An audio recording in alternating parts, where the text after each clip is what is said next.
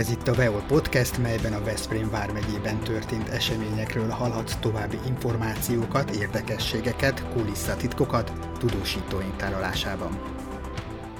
Úgy gondolom, hogy szerencsésnek mondhatom magam, mert ahol élek, ott dolgozhatom. Tehát oda jártam általános iskolában, oda járt a lányom általános iskolába, oda járnak már az unokáim általános iskolába, és ott élek a gondozottaim körül. Hát most már elmondhatom azt, hogy akik már nekem születtek, úgymond, tehát egy generációt már végigvittem. Tehát, hogy azok a kismamák jönnek, jelentkeznek várandosként, akik már nekem babaként születtek. És úgy érzem, hogy a családok között élek, jól érzem magamat a településen, szeretek ott élni, szeretek ott dolgozni.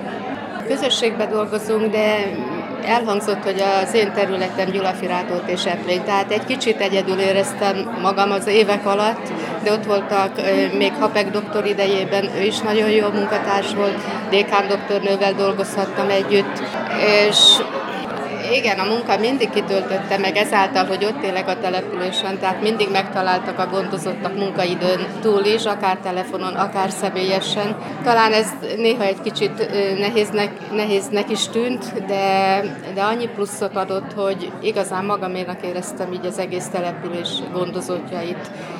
Úgy érzem, hogy őszintén fordulnak hozzám, szeretem az ott élő embereket, kedvesek, együttműködőek, úgy érzem, hogy ők is elfogadtak engem. És jól érzem magam. Ez egy ártelep volt, igen, de teljesen mindegy. Egy önkormányzat volt akkoriban, egy évet dolgoztam ott, és azóta a településen dolgozom. Végig ott dolgoztam, csatorközségként pár évvel ezelőtt megkaptam még Eplényt. Még azt azért elmondanám, hogy a veszprémi védőnői körzetek között a legnagyobb az én körzetem létszámilag, mivel a településen új utcákat nyitottak meg, és nagyon sok család költözött 2-3 gyerekkel. A létszámon pár év alatt duplájára emelkedett. Úgyhogy munka bőven van. Mennyire más a feladat, vagy az évtizedek során változott-e, és ha igen, miben? Igen. Védőnői munka igen változott, tehát korábban is adminisztráció volt, de most az adminisztráció rengeteg lett, tehát nagyon, nagyon nehéz így az egyéb más tennivalókat is beépíteni a napi munkaidőbe. A szülők mennyire változtak meg az évtizedek során? Igen, ahogy elhangzott is, hogy most ebben az ingergazdag, tehát internetvilágban élünk, és vannak a szülőknek egy része, akiket nehéz meggyőzni, hogy mi is a helyes út, akár a gondozásban, a táplálásban, de többnyire mondhatjuk azt, hogy azért tanácsainkat betartják, kérdeznek, együttműködnek. Arról beszélt, hogy a személyes kapcsolatot nagyon fontosnak tartottak korábban is, és most is, hogy ez miért alapeleme ennek a munkának?